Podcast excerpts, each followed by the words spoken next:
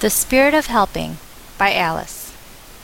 As the Chinese saying goes, helping others is a source of happiness. Helping others is not a difficult thing.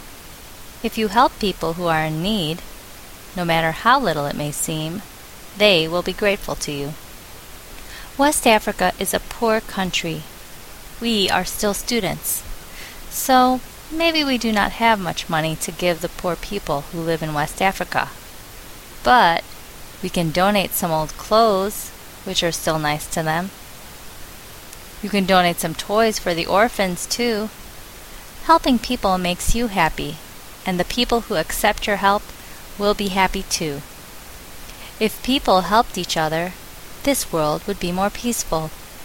Many people need help in this world, and we should try our best to help them. Help the people who are in need as much as possible. That is the spirit of helping.